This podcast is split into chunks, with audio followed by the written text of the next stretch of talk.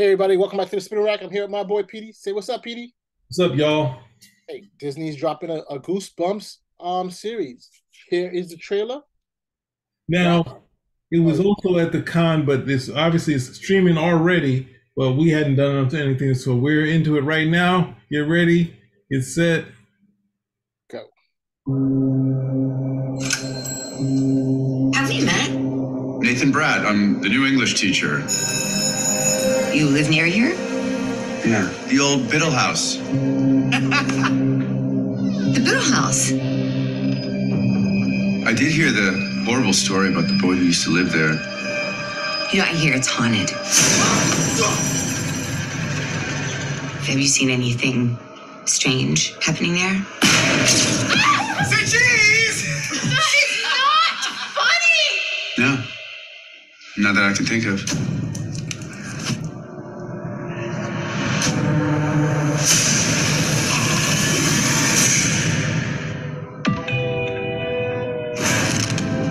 Some weird stuff has been happening. Something's clearly wrong. Why would you do that, man? That's not cool! There's no such thing as a curse, dude. That isn't real. I get those goosebumps every time. Are you okay? Get the nuts, get the nuts! This is all connected. He's getting revenge for what our parents did to him. I get those goosebumps every time. Oh my god, we're murder Nepo babies. You call me. Tell us what's going on. It's obvious you know. That's why all of this is happening to us. I'm way too young, yeah. I get those goosebumps every time. You have no choice. This ends now.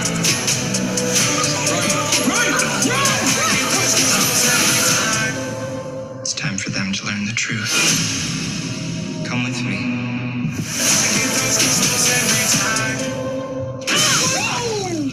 Oh my god. We need to talk. Why does James smell like watermelon Jolly Rancher? I was just gonna say.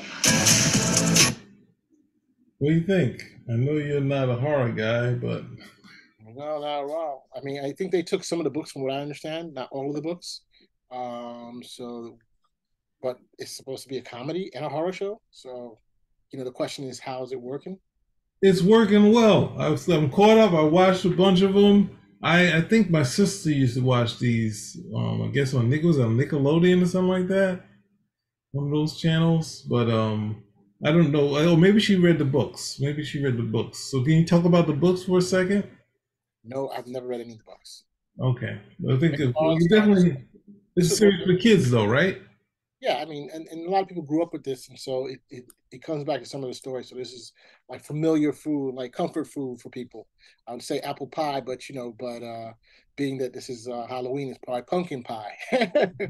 so it's they they have a whole bunch of different stories in there from what I remember, and um I don't think they're going to do all of them, and especially using some of the same recurring characters here. So, but I mean, look, it looks pretty good. The the main character, do you, what's the name of that actor? Do you know that actor? The main character? The guy who plays the person who seemingly possessed. Yeah, I, I don't know. He was pretty big in the uh, early 2000s. He was Yeah. in Die Hard. Was it uh, Live Free or Die Hard? Uh, a bunch of things. Give me a sec. Give me a sec. But keep going. yeah. I, he is like the perfect creepy looking dude. you know what I'm trying to?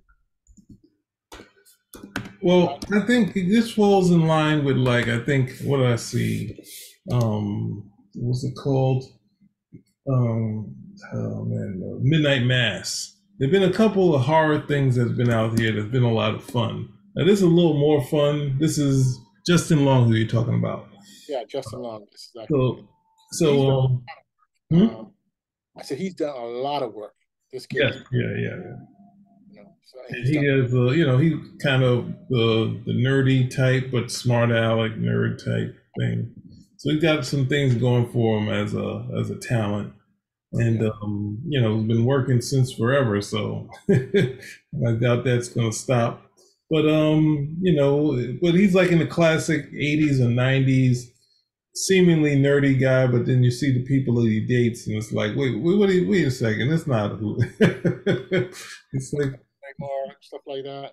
yeah, so um, but ultimately, I'm looking like this. They they're bringing stuff that's familiar to you. You can see what they're talking about something that their parents did, and you see someone who's you see a couple people possessed and a mask. So it's not something that's entirely new, but it's taking all these things, not just tropes, but actual stories, and just kind of tweaking them in their own way for the this sort of series. So it's interesting. You'll see a lot of stuff that you've seen before, but at the same time, they're doing some interesting stuff with it. So yeah, I mean, it's I I haven't seen the show, but I'm just reading the trailer. Looks really good, really well done. And one mm-hmm. thing you say, definitely puts money behind their properties. I get the, the feeling Netflix throws everything against the wall and say, "Yo, what hits?" right? Well, this one ain't Netflix. This is on Disney. No, no, I know that, but I'm saying Netflix throws everything against the wall and say, "Yo, whatever hits, hits. Come what comes." Right? But yeah, yeah. They, whether it works or not, you could tell that they definitely put time and money into their more time and money into their properties. You know, and of course, now that they're trying to make more money, they're they're slowing down. You can see that with the Marvel movies coming up and some other things in the in the in the pot in the pipeline, basically. Well, I think the hard part is I wouldn't get into the hard part is if say I'm Marvel, right? And not all of these are Marvel graphic novels. But say I had this many graphic novels of Marvel, like I, there's so much material to mine for the Marvel stuff. The fact that they've been doing something and then struggling to try to find their their um the story with these characters when ultimately look in truth people might not say it i watched it less frequently but agents of shield is kind of what you can do they didn't deal with all the stories and all the dynamics of shield but it was something that they were able to mine and use a lot of stuff now imagine if they used a lot of this stuff a lot of key stories and so they to use the real nick fury who knows with having a James Bond type of thing. But um, I don't. I think Disney is in a place where this is a good, a good fun hit for them to have in between Marvel stuff, and they got Loki going on at the same time. So, you know, um, you know, this maybe we'll get to, and it's like real kids. Like Disney, I think the stuff they do outside of Marvel are like real kid dramas because they they do stuff. They have um love triangles people that get on the other people's nerves. Obviously, they have you know I can't can't even call it counterculture, they have a multi uh, a real mix of characters and whatnot and friendships. So it's not all totally nice people and totally that, but they have people get on each other's nerves, you know, argue that sort of thing. So it's I think Disney had already figured that out in their storytelling, but it's fun to see you know this work for me because I you know I think a friend of mine recommended me because I like the actress from Picard, and it didn't. Um, it did definitely, you know, held up. I was really, she was really enjoyable too. I, she, it, I didn't imagine her being from high school, but you know, you, look past that stuff. So, any other things on this? So, do we move on? I think with the with the goosebumps that uh, that people.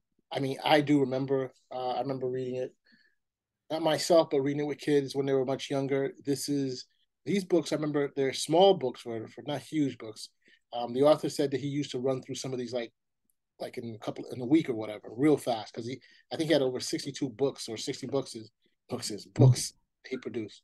But I remember these coming out in Scholastic, right? I don't know if anybody here, if you're in the states, everybody who, who went to school here in the states had Scholastic, the the the, the, the paper that came through and then they had a bunch of different books that were there. And of course, that was one of the ones that you know I think some people gravitated like her, and some people you know you have different Y young adult books they also have. But I do remember seeing that uh, often like wow these books are just like rolling off the shelves. It's like back in the old days you had the Nancy Drew and you know um, books that used to go too. But this is something along those veins. But R.L. Stine was able to you know get a really strong following with this particular series and and there's a whole bunch of, uh, of books on this like i said 62 they're not huge books right so mm-hmm.